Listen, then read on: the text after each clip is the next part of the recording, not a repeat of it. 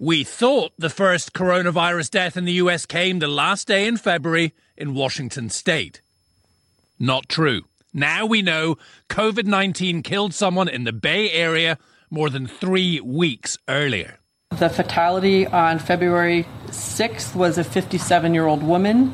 That is a very significant uh, finding. The things we put into place in late January, like the travel ban, the virus was already here by then and probably circulating quite widely. Meanwhile, the president claims states are safely coming back, but one model used by the White House now says 12 states, including Georgia, should wait the longest at least another six weeks before relaxing social distancing.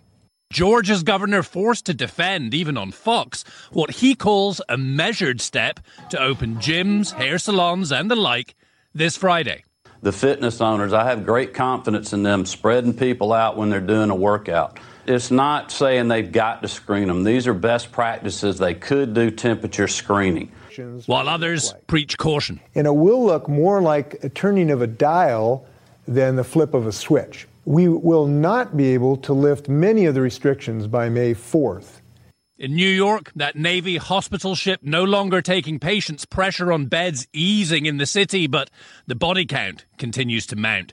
Some dead will now be stored in freezer trucks in Brooklyn, waiting for the backlog at cemeteries and crematoriums to clear. I'm talking to many local officials. They feel political pressure to open. I get the pressure, but we can't make a bad decision. Frankly, this is no time to act stupidly. In Texas, daylight emerging between the Republican governor, who is expected to soon announce business openings, and the Democratic mayor of the state's biggest city. When it comes to allowing some elective surgery, surgeries, which will start today, I agree with it. But if you go much further than that, if you start opening up everything, like what is taking place in Georgia, then I think you run into a serious problem of creating a resurgence of this virus. A pork processing plant in Iowa just finally closed after pressure from local Democratic officials and resistance from the Republican governor. I understand the impact that this has on our national food chain, but in order to be able to stop the spread, this was the best course of action. Yeah. Now, all 2,800 workers in that plant will now be offered COVID 19 testing. Can't help but think that maybe the horse has bolted. But moving forward, data is obviously the key to all of this. And we just heard from the governor in New York. They are now launching basically an army of contact tracers who will fan out over the tri state area as we begin to reopen. If there's a case, they will trace contacts and those people will be isolated if necessary. And former Mayor Mike Bloomberg is kicking in some expertise and also more than $10 million to help with that initiative. Jake. All right, Nick Watt, thank you so much. Joining me now, Chief CNN medical correspondent uh, Dr. Sanjay Gupta. Uh, Sanjay, a key coronavirus model, often touted by the White House, the one from University of Washington, says many states states will need to wait longer to reopen. The model predicts that June 19th is going to be the date that it's safe for Georgia to reopen. Uh, the governor is, of course, allowing some businesses to reopen there in 48 hours, long before June. What, what do you make of this situation? I, well, I, th- I, think the governor is is falling into a, a, trap here, Jake. I don't think he's recognized uh, that these measures that have gone in place, these these uh, social distancing, physical distancing measures, have had an impact. Uh, you know, he's thinking, you know, things look okay here. Uh, the, first of all, they don't look okay. I mean, the data is pretty clear on this, and the numbers don't lie. I think it was very interesting to hear how Ambassador Birx sort of phrased it yesterday. She basically said, hey, look, we put out guidelines, we made it as easy to use as possible. There are still outbreaks happening, the numbers are going in the wrong direction. So I don't know how you could possibly do this, but maybe they'll get creative, was essentially how she put it. I don't know how you get creative uh, in, in, a situation with some of these uh, businesses that would open. Um, I, I, also, you know, the, the, other concern, Jake, is this, and we've talked about this, but between the time someone might get exposed after these reopenings occur, and people will get exposed, it can be a, you know, 14 days, right? The incubation period before they start to have symptoms, several days after that before they need to go to the hospital if they do, and several days after that before people, unfortunately, might die. So my, my point is that people may look at Georgia and say two weeks later, hey, everything still looks okay. And then three weeks later, all of a sudden, things start to, uh, the numbers start to go up. Uh, I hope that people don't follow that lead if Georgia, in fact, does reopen, because there is a latency here, and um, you know, pe- people just got to remember how this virus behaves. So, uh, obviously, the other big news today is that we now know that the first deaths from coronavirus uh, were long before the one that we thought was the first one, uh, early February in California, not in Washington state. What's the significance of this? Yeah, you know, as uh, Ashish Jha was just talking about, uh, it is significant, I think, very significant, uh, but not surprising. It, it's significant because, you know, if you look at the, the various benchmarks that we've been talking about that have, have made this of increasing concern, first of all, that it was a novel coronavirus, right? We, we knew that. It made this jump from animals to humans. And then it started transmitting, we know, from humans to humans. And then we know that human to human transmission was happening within the community. And after that, we learned that it could happen asymptomatically. But what, what this sort of suggests, Jake, someone died of this on February 6th in California. Uh, no known travel to China. That means it was already spreading in the community. And if you do the math backwards again, so the person died on February 6th, when were they likely to have been exposed? Probably beginning of January, three to four weeks earlier. So we probably had community spread of this virus in this country at the beginning of the year, uh, January 6th. So, uh, I mean, maybe even earlier than that. Who, who, who, knows the exact date? But the point is that it's been around for a lot longer. I think people have suspected that for some time. I don't think we thought that the first patient that we diagnosed was definitively the first patient diagnosed, uh, the first patient here. But this is quite a bit earlier, I think, than even public health officials uh, anticipated. So it was spreading within the community in early January, spreading uh, as a very contagious disease, spreading asymptomatically, you could have a lot of people out there who've, who've likely been exposed to this.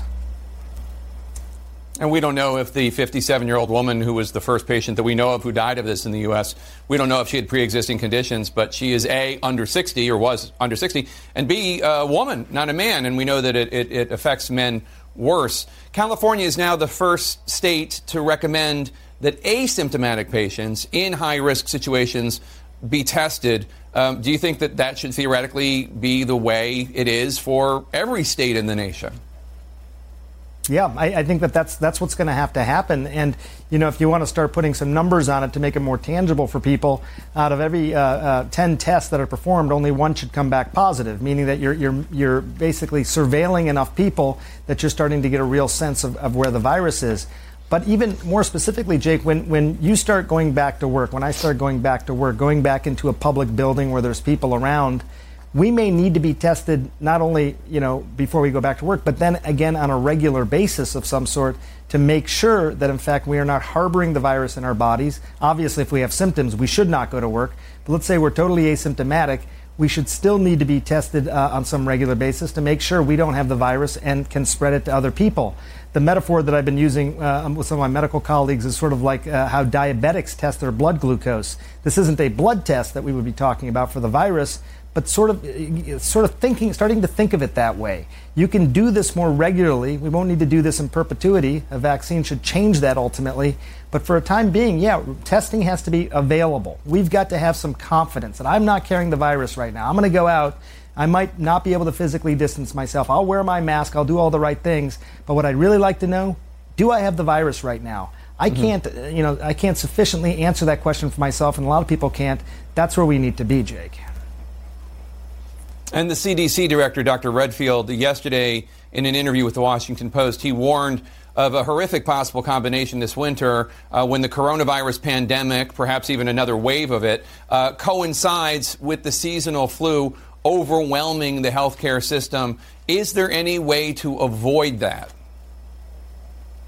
Well, you know, one way to, to slow to mitigate it, I guess a word that we now use a lot is for people to get their flu shot. I mean, I, I don't mean to sound trite here, but you know, fewer than half the adults in this country get their flu shot every year. I mean, flu is a significant concern. I mean, we've said that from the start. A couple of years ago, 60,000 people died of the flu in this country. So, um, yeah, get, getting a flu shot will certainly help, but also recognizing that all the, all the things that we've been talking about for the last three months, making sure hospitals have surge capacity, making sure that healthcare workers have enough personal protective equipment, making sure we can do testing and contact tracing, as we've talked about. Th- those, those issues are not going away. We may get a little bit of a, a lull as the weather warms. There's some, some predictions that could happen. But this second wave, especially if it coincides with flu season, uh, we're going to need all those same things again and, and, and more of them. So I think that's what Dr. Redfield really meant. The virus is the constant here. The virus is a, a contagious virus. Right. It obviously can be a lethal virus for some people. That's not changed. But what changed is the circumstances and the, and the, and the sort of stacking on top of flu. Right. FDA Commissioner Dr. Stephen Hahn said this morning that testing, which I believe is, is at about a rate of 150,000 to 200,000 people a day, he predicted that it could double by this week. Take a listen. That could be done this week um, if the appropriate identification occurs at the state level, um, and then the supplies are there for them. And so this is every day working with the states, unlocking that capacity, getting the supplies where they're needed, and actually informing the state public health officials about what alternative supplies are available. Is that really possible? Could testing realistically double this week? I, I, you know, there, there were two ifs that he put in there. If you listened, one was if the states can identify and if the supplies are there. I think that the capacity, and I, you know, I think people define this maybe in different ways, but there are labs now. There's public health labs. There's these big commercial labs like Quest. There's uh, university labs. I think you know the lab capacity uh, has has you know focused their attention on on this coronavirus. So I think the capacity has certainly increased, but still, you know, the supplies, everything from the swabs to the reagents to the medium uh, that you transport the swab, and that they've been lacking in certain places. And if you don't have even one of those things in the supply chain, it's tough to get a test done. So if if those supplies are there, uh, I think you could get to that number. I have no doubt, Jake, that we're capable of this in the United States. Not only getting to that number, but getting to a million tests a day, which is probably where we need to be. I think we can do it. I think we just have to at this point. We have to. This has to be priority number one. I think. And there needs to be leadership, not just in the states, but on the federal level uh, to help, especially with the supply chain issues. Sanjay, thanks so much. Uh, be sure to tune in for a CNN Global Town Hall hosted by Sanjay and Anderson Cooper tomorrow night. Their guest will be Grammy Award winning artist Alicia Keys, who will debut her new song, Honoring Healthcare Workers. That's tomorrow at 8 p.m. Eastern, right here on CNN. Coming up next, a return to the epicenter. CNN is live on the ground in Wuhan, China. What life is like now in the place where coronavirus was born. Plus, some states in the U.S. also now trying to get back to a new normal of sorts. We'll talk to an expert about the measures you may experience as businesses begin to try to reopen. Stay with us.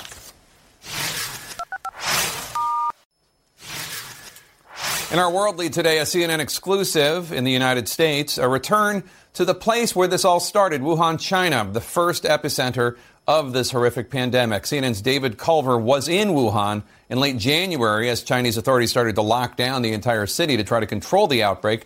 He got out just hours before. Now he's back inside to see what life looks like now that the Chinese government are lifting some restrictions. CNN back at the original epicenter of the novel coronavirus outbreak, Wuhan, China, and its more than 11 million residents navigating this post lockdown uncertainty. Among them, American Christopher Suzanne. Yeah, let's switch out mask. I know. Yeah, it's your preference here. My mask and uh, don't do this. He suggested we upgrade our protective equipment before going for a stroll. It's a city he knows well. So this place is, you know, I was married here. I had a baby here. I've been here for the past 10 years. This is home. Yeah, this is home. Christopher's home is slowly emerging from a brutal 76-day lockdown. He returned to Wuhan in the midst of it. I'm real happy to see like people at least uh, you know keeping their distance, getting around, going going about their day. But just two weeks after the reopening, and some here are closing the gap on social distancing. Many stores and restaurants keeping people from coming inside, but that's not stopping crowds like this one from standing shoulder to shoulder waiting outside for their orders. In places like our hotel, there are noticeably stricter measures. Staff spraying us down each time we walk in and checking our temperatures. Inside, even the elevators telling you where to stand and offering you a tissue to touch the buttons. But will it last? Like, we are afraid that there is going to be the second wave. I think everybody here knows. Uh, you think it's coming? Absolutely. Yet there is growing skepticism over where the first wave actually originated. So this is where Chinese health officials believe the source of the novel coronavirus is. This is the Huanan seafood market. Of course, they believe other things may have been sold here, hence the transmission from animals to humans of this virus. But you can see it's all closed off still. This has now been since January 1 that they shut it down. However, I want to take you now to the lab where U.S. intelligence is looking into the possible origins of this virus having come from there. We drove to the lab inside China's Center for Disease Control, just down the street from the market. This is one of the labs within Wuhan, not too far from the market either. It's an origin theory Chinese officials quickly dismiss. They also push back at claims that their reported number of cases and deaths is far less than reality even as numbers have repeatedly been revised upward to account for previous undercounts. Just last week, another 50% was added to the Wuhan death toll alone. You know, whether or not they want to share that information with, with the public you know, doesn't really concern me. I'm really more concerned about my family and, and what we can do. And others, like this convenience shop owner, more worried about resurrecting their businesses. I'm a bit worried. I don't know when we will resume completely. As China claims to get the virus under better control in places like Wuhan, there's now greater concern of those coming in from elsewhere. From our arrival into the city to this interview out in the street, we were questioned repeatedly. I'm from I'm from US, but I live in Beijing. A group of plainclothed and uniformed police growing increasingly uneasy with our being there, a reflection of both their fear of imported cases and a mounting distrust of foreign media. Yeah. Uh, well, we'll walk in the car. Yeah. We'll go. We'll notice. Go ahead and out. And David, we saw you in that report getting sprayed down just to get into your hotel. You left Wuhan as the lockdown order was coming down in January. Just how different is life there now from when you left it? I would say the mindset has completely changed, really, Jake. I mean, I go back to where we were three months ago to this day, and that was the day before the lockdown and we were going and talking to folks in, in nearby markets because the original seafood market had already shut down, and many of them were not wearing masks. Many of them said that they believed that the government had it under control and that things would pass. Of course, we know that just a few hours after we were talking to them, that unprecedented lockdown took place. And I, you would look at it as though kind of different layers of complacency, if you will. And I see that in, in how people are, are dressing now two weeks after the reopening. You have some people who, of course, are still wearing masks because it's now mandatory and it's the law but some go head to toe in that protective garment, and, and others are, are shoulder to shoulder outside of restaurants, as you saw there in that piece, comfortable to kind of resume life. Hmm. David Culver, thank you so much. Appreciate it. There's, there's breaking news just in from the New York Times. A top doctor removed from his job with the U.S. government. Why he believes he was removed, that's next.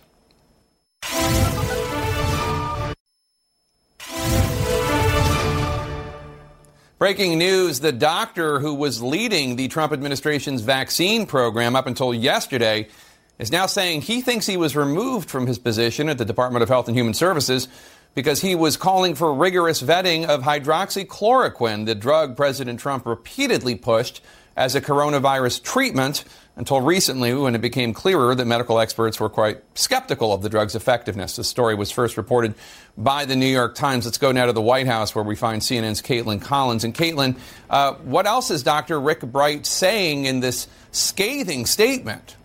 Yeah, Jake, this is really something because yesterday we found out that he was abruptly leaving this position. He was in charge of basically the agency that's in charge of leading the production and the purchases of vaccines. So, a really important agency at a time like this. It's not well known, but it is well funded and it's really powerful. And he had been there since 2016. So, it raised a lot of eyebrows when all of a sudden yesterday it was announced that he was no longer going to be leading it, that his deputy was actually going to be taking over in an acting position.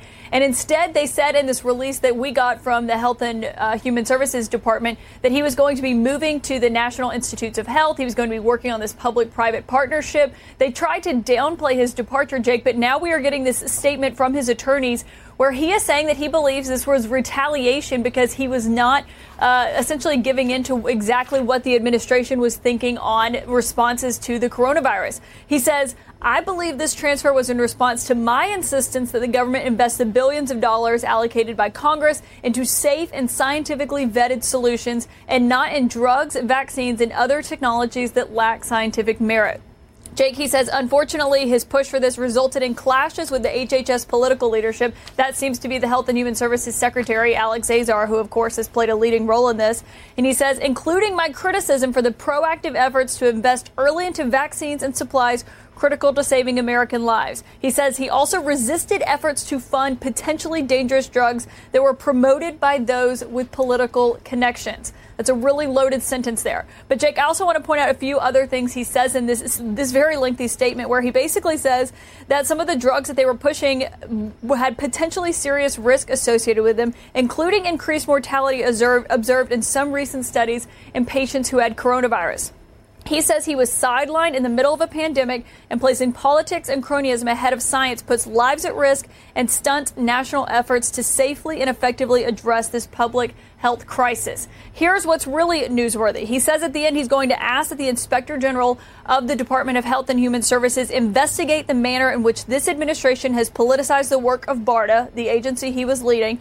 And then in his attorney's statement, they say at the end that they are going to ask the Office of the Special Counsel to look into his termination, seek a stay on it, and they are trying to get him to stay in his position as the director of this agency. That's what his attorneys are saying here at the end. So basically, what he is saying, he's not resigning from the administration overall. He's trying to actually keep his job as the director of this agency. And Jake, there are going to be a lot of questions about this. If he is saying that the administration was pushing back on what he was trying to do as far as the purchase and the production of vaccines and treatments for coronavirus, and now he says he was pushed out of this job clearly against his will based on this statement that he just put out.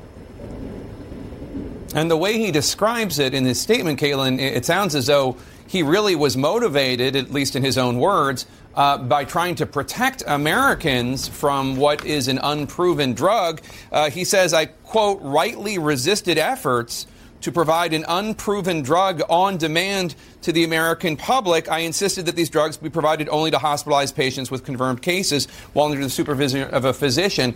This is quite believable because we heard President Trump, who we should note has a long record of not believing in science and you know official medicine when it comes to any number of, uh, of issues ranging from vaccines to, to other things, uh, climate change, for example. But beyond that, President Trump has been pushing this drug. Here is somebody saying, "I don't trust this drug. We can't just say the American people should take it." And he's saying that because he resisted that, he was pushed out basically of his job trying to protect Americans. Yeah, and just to give people insight, and because this is a really little known agency, a lot of people don't know exactly that much about it, and it doesn't generate a lot of news typically. Of course, now that we're in the middle of a pandemic, it does. And if you're the director of BARDA, you have a lot of power basically to decide what vaccines you're pursuing. You basically pay for those, pay for those studies, and then that's how that moves forward. So it's a really incredibly powerful position. It's got a lot of money, and so that's why it is so crucial to know who the director of it is at a time like this. And that's why we were so surprised yesterday when he was pushed out of this job.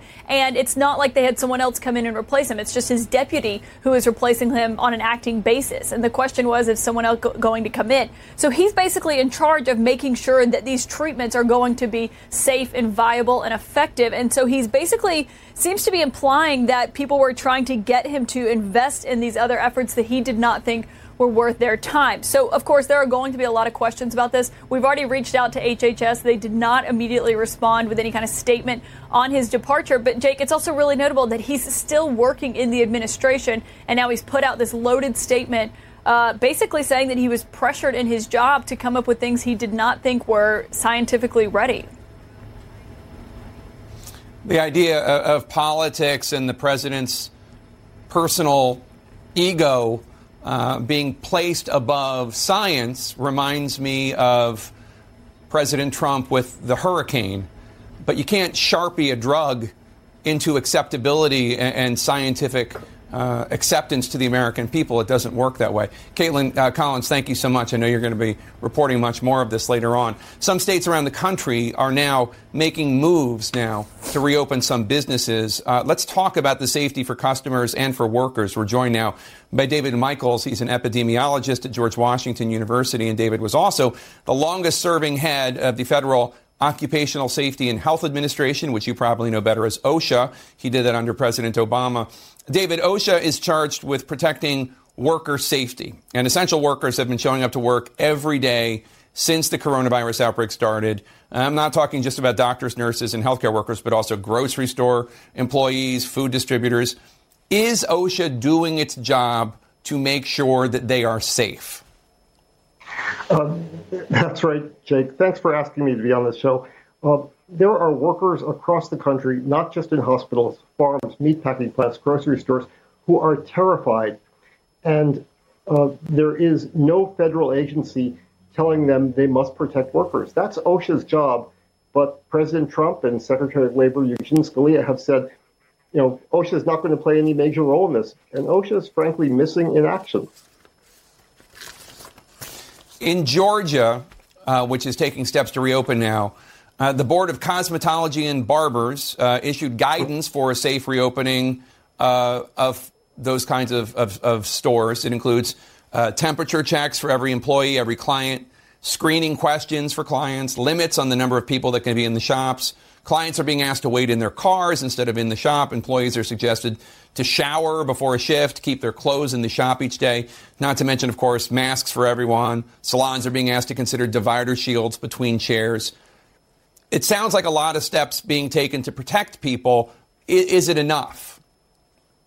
Well, look, it certainly could be making things safer, but we don't know enough about this virus, and we know that if you get within, you know, a few feet of someone who's coughing, who's got the disease, you're getting exposed, and many of those exposed people get sick. What we need are very clear requirements, and you know the everything we've seen coming out of governors, coming out of the CDC, they're recommendations. There's no enforcement behind them. The only agency that has the authority to require employers to follow the rules is OSHA, and OSHA is not in the picture. It's been handcuffed. Are all businesses going to be in a position to make their own rules, or is OSHA going to, should OSHA be setting rules for each individual kind of business? Well, each individual kind of business is going to have to follow different rules. But what OSHA needs to do, and I've been advocating for this for, for months, if I were still running OSHA, I would have done this months ago, is issue an emergency standard saying every employer which has workers who work with other workers or next to the public has to follow OSHA recommendations and CDC recommendations. Different employers are going to have to do it differently, but every one of them has to follow those rules or be subject to a penalty. Without that, it's the Wild West. Of course, the, the other point of view is that businesses that are allowed to open don't want to be sued for something that is going on that is a international tragedy and not necessarily the fault of an individual business. Um, how do you respond to those concerns? Well, you know, unfortunately, work, employers cannot be sued by their employees. Workers can't sue their employer when they get sick. Um, they have to go into the exclusive remedy of the workers' compensation system, which is a terrible system. There's been a race to the bottom, and benefits are terrible. So, because employers don't face that liability, you have employers like Smithfield Farms. You know, Smithfield had hundreds of workers working elbow to elbow, shoulder to shoulder on pork processing lines, and hundreds of them have gotten sick.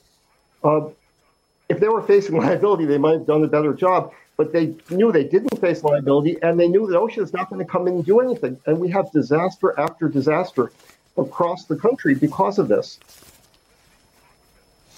David Michaels, thank you so much. We appreciate your time today. And we should also note that CNN has invited Georgia Governor Brian Kemp to speak with us on air. He has declined every one of those offers. Coming up, beaches in South Carolina also now back open, even as the influential model, often cited by the White House, warns that that state should consider its measures until June. We're going to talk to the mayor of Charleston. That's next.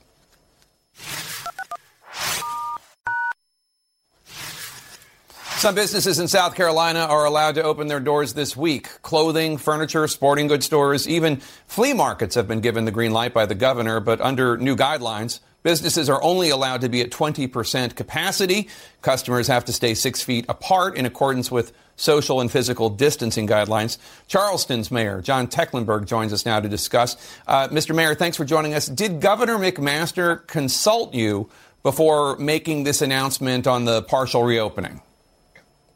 Well, Jake, I was in touch with his office last weekend before the announcement on Monday, and it does uh, add some formerly non essential businesses uh, to the list of businesses that were open before, like grocery stores, pharmacies, and essential businesses, and puts in place those uh, uh protocols that you just mentioned.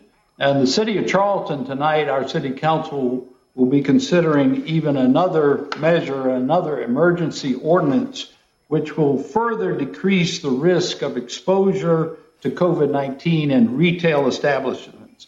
So we are going to augment the governor's order and make it clear that safety is number one in the operation and reopening of any business here in Charleston. So, as you know better than I, uh, health officials are saying that the way out of this crisis, the way out of this pandemic requires widespread testing so that experts in society can isolate uh, and, and quarantine people who are carriers. Now, I just checked uh, a few minutes ago the South Carolina Department of Health and Environmental Control website. They say um, that your state has conducted 42,441 tests in your state. Your state is 5.1 million people. So that's less than 1% of the people of South Carolina who have been tested. So the White House guidelines say a core state responsibility for reopening is to have safe and efficient screening and testing. You're at less than 1%. Is your state really ready for this? Well, uh, we are ramping up for more testing. And locally, the city has been working with another state institution, the, the Medical University of South Carolina. We're really blessed to have this teaching hospital here. They're now up to 900 tests a day capacity and have ordered hundreds of thousands of the uh, antibody testing that we really need to safely reopen our economy and reopen our city. So we're working in addition with DHEC with the MUSC to, to bring more testing on online. And admittedly, we're, we're, we're, we're ramping up. Yes, sir. A key, a key tracking model from the University of Washington uh, often cited by the White House, says that South Carolina should not reopen or cannot safely reopen until at least June 5th. Does that concern you? The fact that the people who have been modeling this say that suggest that this is premature. Well, Jake, I'm concerned about level of testing. I'm concerned about contact tracing. We all not just in Charleston and South Carolina, but the whole country need to do a better job at that. But at, at the at the same time, uh, when you look at South Carolina, for example, it's it's a measured approach. And just today, the governor announced that uh, we would continue to have schools closed through the end of the school year, which normally would have been about that same time frame you you mentioned. So so when he orders that some retail stores uh, are, are able to now do business again under certain safe conditions. It's not like Katie opened the door, the barn door, and, and everything's flying out. Uh, it's a it's a measured approach, and we have to use some common sense, and everybody's got to work together to make this as safe as possible. Uh, and we've done that in Charleston. We were the first city in the state to have a stay-at-home ordinance, and our numbers reflect that. That our number of cases and the percentage of, of uh, increase has been uh, quite reasonable. I heard your uh, Senator Lindsey Graham express concerns uh, about your neighbor Georgia going too quickly. Do you share those concerns that Governor Kemp is is ordering Katie open the door, or Katie, whatever whatever colorful colloquialism you just mentioned, that the door is open. Katie, don't bar the door. I think it is. Um, Absolutely, right. I agree with that. And and so they're opening up even contact businesses, which Governor McMaster has not done in South Carolina. Uh, you know, parlors and salons and, and barbershops and things like that, where people have personal contact with each other. Um, I agree with Senator Lindsey uh, Graham that Georgia has really gone too far, and it, it shows that South Carolina really has a more measured, practical approach. All right, Mayor John Tecklenburg of Charleston, South Carolina. Thanks and God bless, and God bless the people uh, of your town. We appreciate your time. Come today. visit us sometime soon. All right.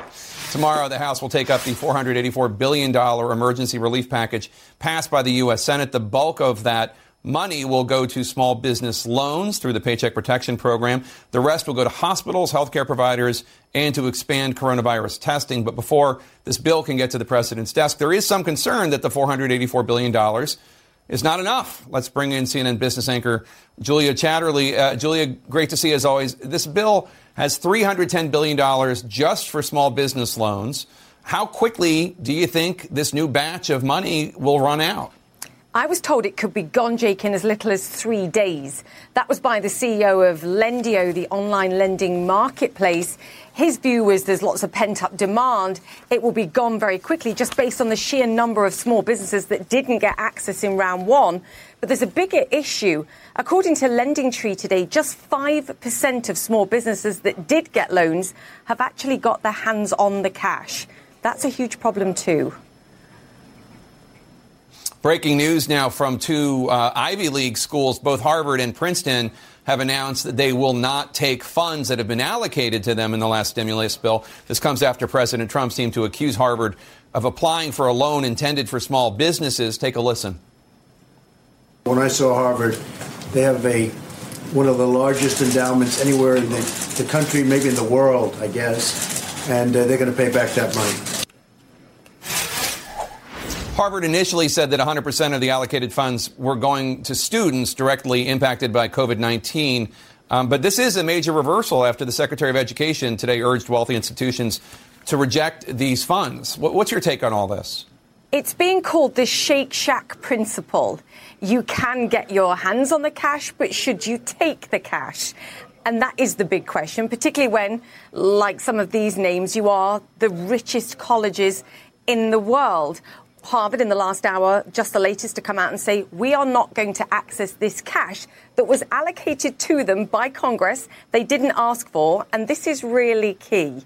Okay, they have lots of money, and this is really important, but remember, Congress perhaps could have got around this by banning these rich colleges in the first place. They didn't, probably down to speed, quite frankly. But, Jake, in the end, they said, look, this is a, a problem for us. It's an existential crisis for other colleges and that's the key.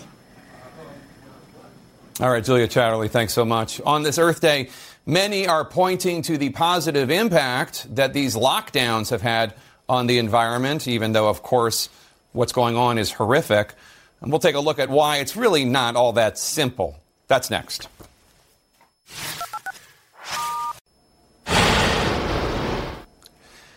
In our Earth Matters series, maybe you've noticed animals outside your window, maybe in your backyard that you've never seen before. With much of the world at essentially something of a standstill, it's not just the wildlife or rats or raccoons roaming free. Some major U.S. cities are seeing pollutant levels down by 30%.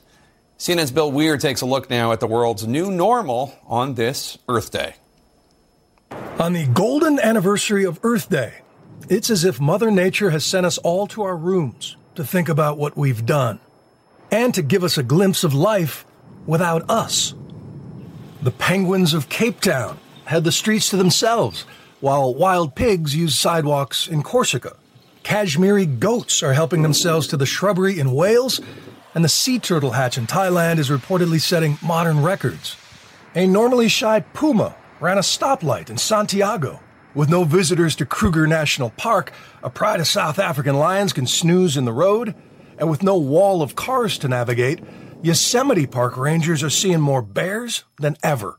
For the most part, I think they're having a party. And while they aren't unheard of in New York City, these days it's hard not to be shaken by vultures circling over the Navy's floating hospital, the Comfort. Man, it'll be a great day when the only big naval ship docked in New York City is a museum. When the Comfort finally sets sail, Surely those vultures will fly away and we can finally come out of our homes. Surely all those wild critters will go back to what's left of theirs.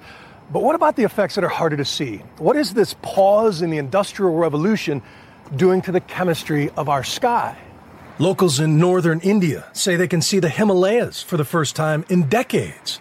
And before and after satellite imagery shows how nitrogen dioxide pollution over North America's big cities is down by as much as 30%. But the blanket of heat trapping gases around our planet is still thicker than ever. And there seems to be this perception that maybe the virus has helped humanity buy some time when it comes to global warming. What's what's wrong with that assumption? Um, we'd have to keep doing this even more and do it for the next 30 years to really begin to bend the curve on the greenhouse gases in the atmosphere. It's kind of like having a really huge bathtub uh, in the sky filled with pollution, and we have the faucet pouring, pouring, pouring more in. And all we've done is kind of turn down the faucet a little bit, but it's still filling up. Thanks to the current oil crash, when the lockdown is lifted, we'll see the lowest gas prices in generations. And with Donald Trump's Environmental Protection Agency gutting dozens of regulations, experts say a spike in pollution seems inevitable.